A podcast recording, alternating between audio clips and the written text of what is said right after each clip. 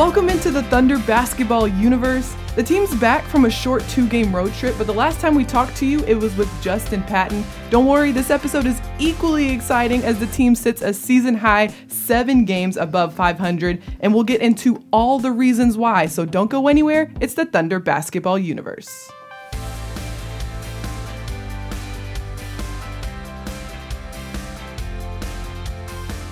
Welcome into the Thunder basketball universe. I'm Paris Lawson. We've got a, a normal TBU crew with Nick sitting right next to me. Nick, how's it going? Welcome back. It's great. Good to be back after a 2 0 trip. Yeah, it's not the longest road trip, so it, must, it must be nice to be just a two two short two short games and done. Yeah, I like two. Uh, one and done is like okay, we're ping ponging back and forth. Yeah. More than two or three is uh, then you're away from home for a week. So nice two game trip two really good wins, clutch time performances in both, and two dagger jumpers by Dennis Schroeder. Man, let's get in. Let's just go straight into it with that. Two daggers from Dennis. We talked right off the top. This team is seven games above 500. They're playing really high level basketball, but all of those wins have come in various situations, right? There have been double digit victories, there have been really clutch time games down the stretch but their team finds a way to put themselves in a position to be successful. Yeah, they hang around, and that's why they've had so many of what we call clutch time games. It's when the score is within five points or fewer in the last five minutes of the game. And the Thunder, the last 19 times they've been in that position. I mean, it's such so early in the season to even have this stat, but they're 15 and 4 in the last 19 games that have been in that clutch time. So, a really nice job of executing, getting what they want and getting stops down the stretch too. You hear it from a lot of the players. It's a great stat but it's one of those things where it's like we don't want to get down in the first place mm-hmm. right like we don't want to end up being 17 24 26 points down to have to come back and fight back yeah and against orlando the thunder was really never in that precarious position they actually were ahead but against houston again down 15 it's 100 to 85 with about six and a half minutes left or so and the thunder just they plug away they they stick their nose in where they don't belong necessarily, as Michael Cage would say, and uh, you know get defensive stops. They make steals.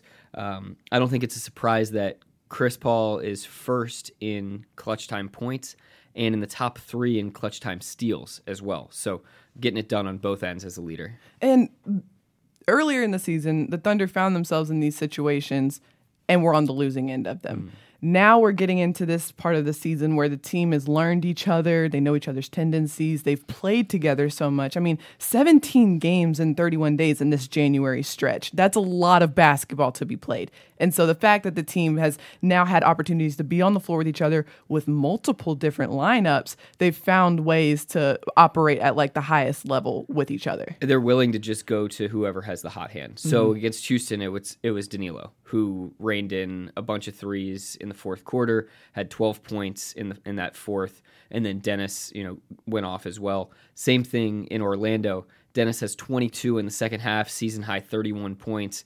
And so they really just played through him. He had nine assists too. So they're identifying where the matchup problems are. And so the perfect example Orlando, they're an incredible defensive team, but what they lack is lateral quickness, foot speed. Well, the one guy on this Thunder roster that is going to break you down if that's your issue defensively mm-hmm. is Dennis. Right. And so on the fly in these in the midst of these games, they understand how to get to the guy that can get them the right scoring opportunities. And we've seen that in so many different ways. Even if it's not Dennis, maybe it's Chris, maybe it's Shai. I mean, any of those mm-hmm. three guards, they offer so many different weapons that if one of them is hot, the team finds a way to get them in the spot to be successful. Yeah, and so in some instances, maybe it's Chris because of the way a certain team is defending the pick and roll. Right. We got to get him these shots in these spots. Uh, one thing that's just crazy to me only 1% of Chris's shots get, blo- get blocked. He's six feet 1%. tall. One percent. He's in the top ten in the NBA in terms of like lowest percentage of shots that get blocked. And it's because he's so judicious about the types of shots that he takes, where he takes them on the floor, and he passes up shots when there's even a threat that someone might swat it. And even if there is a threat that somebody might swat it, he gets it off. Mm-hmm. That's the impressive part. He he's very you're right, judicious about how he takes his shots and when he shoots. Those are shots that he practices, he works on. It makes it very difficult for bigs that are just a foot taller than him to block his shot. Yeah. So just to complete the analogy, I guess, we talked about Dennis having the foot speed, and, and if that being the advantage the Thunder has, then they go to that. Chris, depending on the way things are being guarded. And then Shai, you know, he can beat guys in one on one situations and in transition off of turnovers. He's one of the very best in the league, top 10 in points off turnovers in the NBA this season. So he's a guy that, if he's out in the open floor with his size, with his herky jerky ball handling and finishing ability, his, his ability to finish with either hand, he in an isolation situation is impossible to stop. What we're basically saying is it's really hard to shut this team down when it comes into clutch time situations because if it's not one guy, it's the other guy. And then this boils over to the Thunder's recent situation. They haven't been immune to the injury bug recently. Mm-hmm. Um, Steven Adams playing without Ter- Terrence Ferguson, Abdel Nader, and uh, Danilo Gallinari for a game. And so Nerlens was out too. Nerlens Yeah. Mm-hmm. was out. They have had to go deep into their bench and show off the depth that they have. We've seen Mike Muscala. We've seen Nerlens when he was back playing, and Luguentz Dort, the two-way player rookie, getting starting minutes. Lou is just ferocious. He is such an easy guy to root for. I gotta say. he just the, amazing thing he beats people to the spot and for a rookie to know where these drives are headed like against harden on this most recent road trip you know he knows whether to go over the screen or under the screen based on where it's being set and that's just instinctual mm-hmm. because he knows what spot on the floor harden's trying to get to and again and again, we saw Lou beat him to that spot. Same with Fournier in Orlando. Terrence Ross got loose in the second half, but he's one of the best bench scorers in the league, so Fair. it's bound to happen. But Lou just did a great job of just getting just his lateral quickness is unbelievable. It's a sight to see in person. Whenever I saw him at home against Portland, I saw some immediate growth from Portland to Houston. He got caught on a couple of screens, got caught going under on Damian Lillard when maybe he should have gone over. Then he goes into Houston, James Harden, and he is just blanket, like just completely covering James Harden. It's not the fact that he is this elite defender, that is known, but the fact that he continues to take note of how he's defending players and making steps each and every game. That's what impresses me the most. How about the fact that the Thunder had Steven Adams for 90 seconds of this road trip and went 2 0? Yeah. That's something to be said about the depth of the team. And it requires whole team buy in. It's one thing to know, like, I have my spot on the rotation and I get my minutes when I get my minutes. But every player on that bench is ready. Dennis said it after the game against Orlando. Everybody is always ready to make an impact on this floor, no matter what the situation, and they're all locked in and bought in. So against Houston, Nerlens is a late scratch with an ankle. Steven goes down a minute, minute and 30 seconds into the game after kind of a wild collision with Yeah. Clint Capela. And so the plan going into that game is all of a sudden not the plan. so you got Mike Muscala playing heavy minutes in a very difficult situation where he's defending pick and rolls against Harden and mm-hmm. Capella. You've got Deonte Burton, who's a 6'5 guard, playing center at some portions of that game. You've got Danilo playing center at some portions of that game. Danilo told me one time, he said, if I'm playing center, something's wrong. so, And that was made apparent absolutely on Monday. and then in Orlando, they get Nerlens back, and they've still got to deal with Nikola Vucevic, who scores at all three levels. He is so physical. Orlando's offensive style is really post Vuce, post Aaron Gordon, and play inside out. And the Thunder just used its quickness and speed to thwart that the best that they could. One quote that sticks out in my head, you just alluded to it, was Shai at practice before Orlando. And he said, We like to combat size mm-hmm. with speed. And they just took that to another level against both of these teams where they were outsized, outmanned, but they out rebounded the other team. Right. And that was led by Shai. The crazy thing, well, yes, Shai, his third straight double double, and he's now up to about eight and a half rebounds per game in the month of January.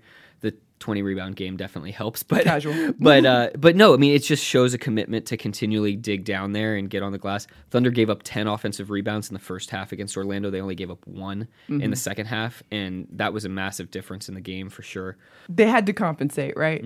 And so the fact that they they did it, like you said, and out rebounded, not just put it even, you know, broke even. They out rebounded these teams, came out with a victory where they were outsized and outmatched. That is buying into what needs to be done, not thinking about maybe, you know, how many rebounds I'm going to get or how many points I'm going to get. It's we're outsized. We have to get to the glass. We have to clean the glass if we're going to give ourselves a chance to win. There seems to be a deep confidence with this group as opposed to like a surface confidence. Absolutely. And the other thing that I've noticed is they just do what they have to do versus maybe sticking to a game plan. They adjust to what the other team presents. So against Houston, it's James Harden, it's Russell Westbrook, and Clint Capela. But Steven goes down. Now they're absolutely outmanned in in the post. They do what they have to do, and they adjust, and they do it well. It's a feat to have to do that quickly. It's one thing to know scouting report, plan ahead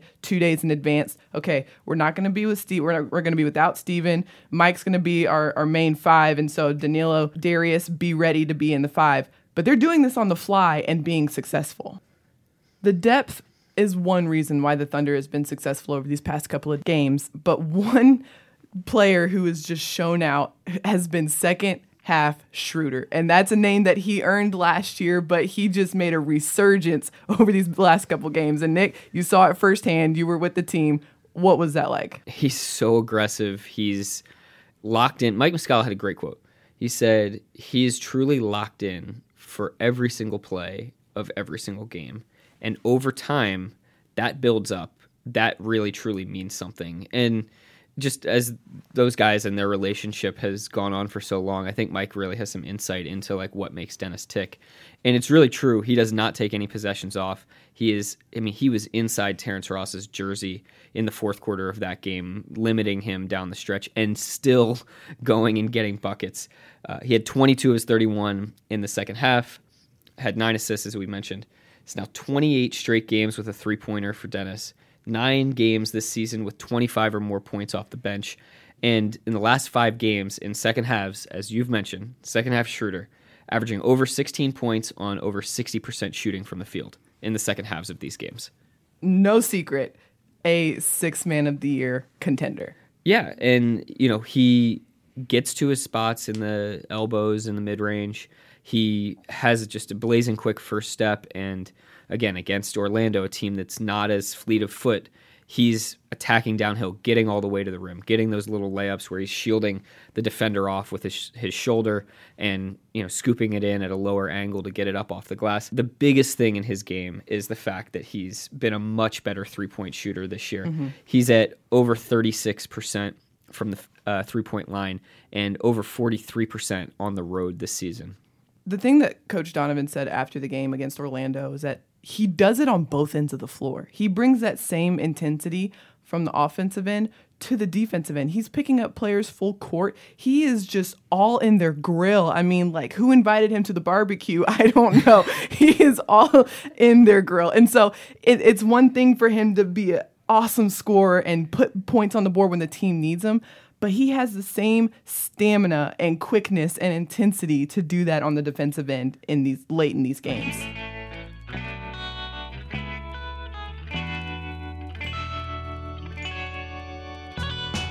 If you're looking to get your stamina on the same level as Dennis Schroeder, the Thunder has a way you can do that. The upcoming Thunder Run is happening in Oklahoma City. You can go to okcthunder.com slash thunder run to register you or you and your family for the Thunder 5K, the Thunder Family Run on Saturday, March 7th. Go to okcthunder.com slash thunder run and register today.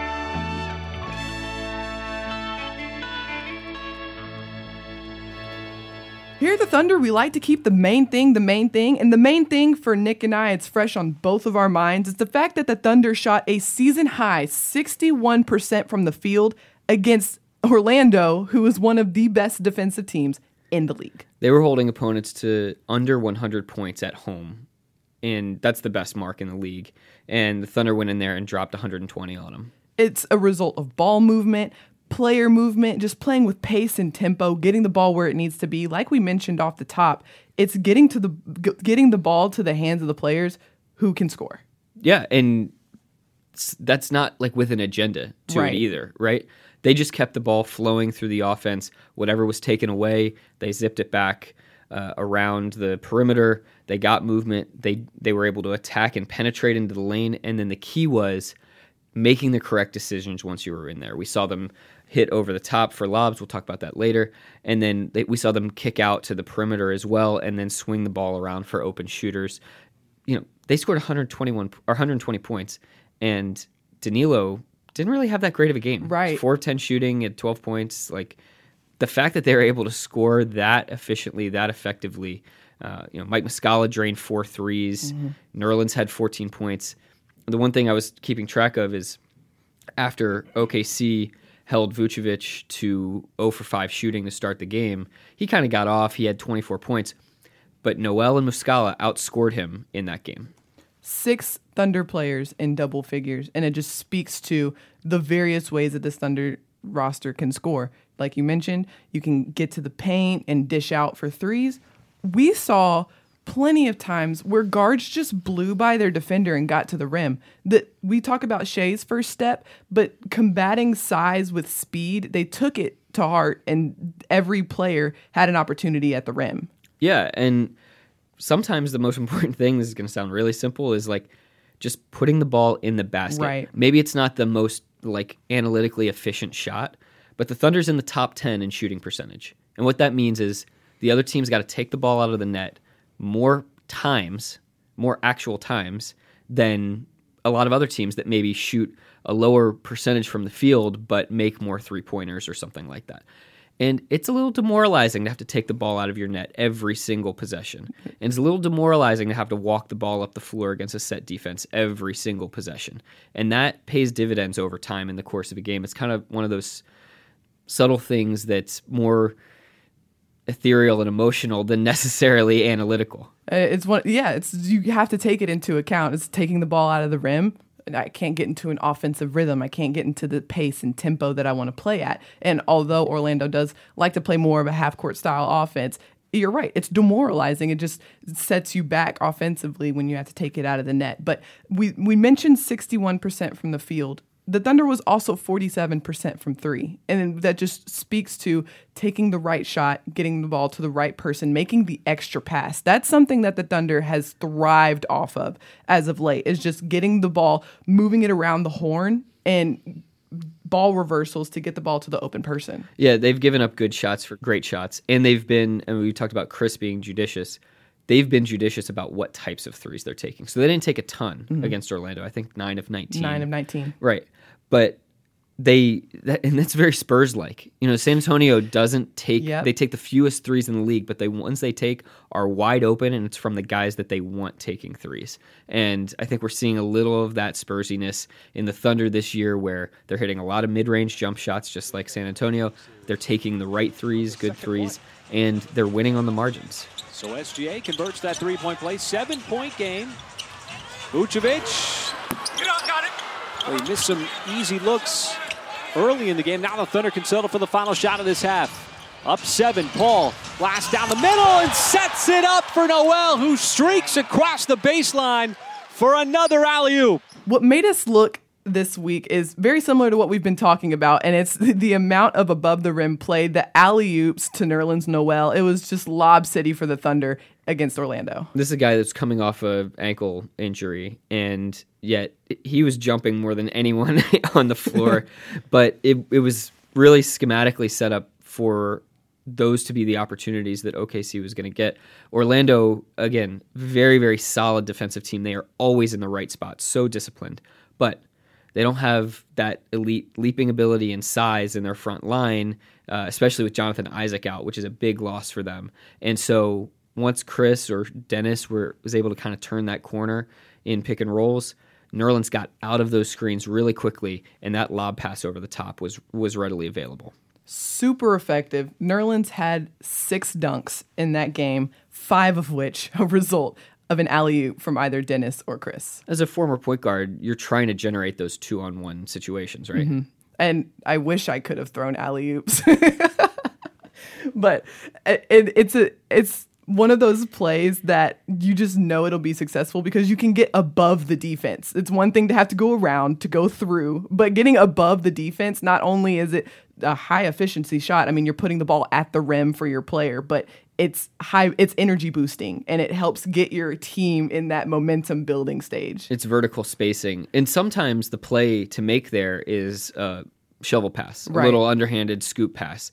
Against Orlando, that is not the case. They're so good with their hands in the middle of the lane. Their help side crashes over and but they stay low for the most part. And so being able to hit over the top was really important. it was just really cool to see. Like you said, Nerlens coming off of that ankle injury, him just playing like he he we know he can play. Mm-hmm. Just playing with that athleticism, getting above the rim, getting out of those screens super quick. And that's so important because when that defender has to make a decision, he has to choose between am I going to roll back to guard Nerlens or am I going to stay up here and guard one of the best mid-range shooters in the league? Right. And that puts him in such a tough position that half the time they were just caught in limbo. They were like stunning up to try to contest CP while also trying to have a hand towards Nerlens. And with those two, you have to make a decision because Chris can shoot it and Nerlens can go above the rim. So it just puts the defense in such a spin and a spiral trying to figure out what to do. Such a little thing that you mentioned, getting out of screens quickly. Mike did the same thing, except he's a pop guy. Right. But being able to create separation out of that screen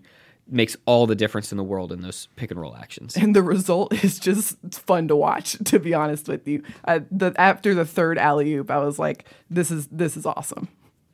We've come to that point in the podcast where we want to make you feel good. It's time to bless your timeline, and once again, it's a walk off interview interrupted. Poor Nick, just. I love it. I love it.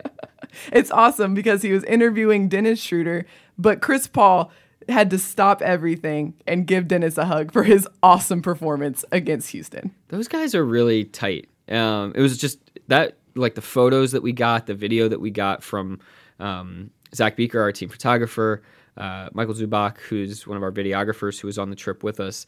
Those guys did an incredible job of capturing that moment of just two friends, like so happy for one another Yeah. to, to come away with such a big win in Houston. And I think of it a little bit from a big picture standpoint. Like there's so much uncertainty coming into this season about what was this going to look like. This team's got three point guards on the roster. How are they ever going to complement each other, share the ball, make this work out? Chris and Dennis don't know each other. Chris and Shai didn't know each other. Shai and Dennis didn't know each other. These guys love each other. And like there's no more real moment than that. Two late 20s, early 30s dudes don't just give each other a big bear hug. Are you starting to expect it at this point? I mean, you're you're prepping for these questions and you're on the sideline getting ready to do a walk-off interview. Are you just ready for it now? My like I've got one eye on if there's anybody behind the guy like still, you know, saying hi to the opposing team's players or anything like that. So I'm I'm aware of what might be coming my way. I think of it a little differently than kind of the way you just laid it out. In that game against Houston, Chris had a phenomenal first half. I mean, he just exploded. And Dennis came back in the second half and just kind of went off and helped the Thunder get out of that 17 point deficit. You bring those two together and it's just a beautiful moment. That's the way I saw it. I was like, this is the perfect illustration of how this game just went down. That's all for us here on the Thunder Basketball Universe. Be sure to like, rate, and subscribe wherever you get your podcast. Tell your friends where you get your podcast and have them like, rate, and subscribe as well. you can't laugh. Tell your friends to listen to podcasts. Tell everyone. Thank you so much to our producers, and until next time, Thunder up and catch you later.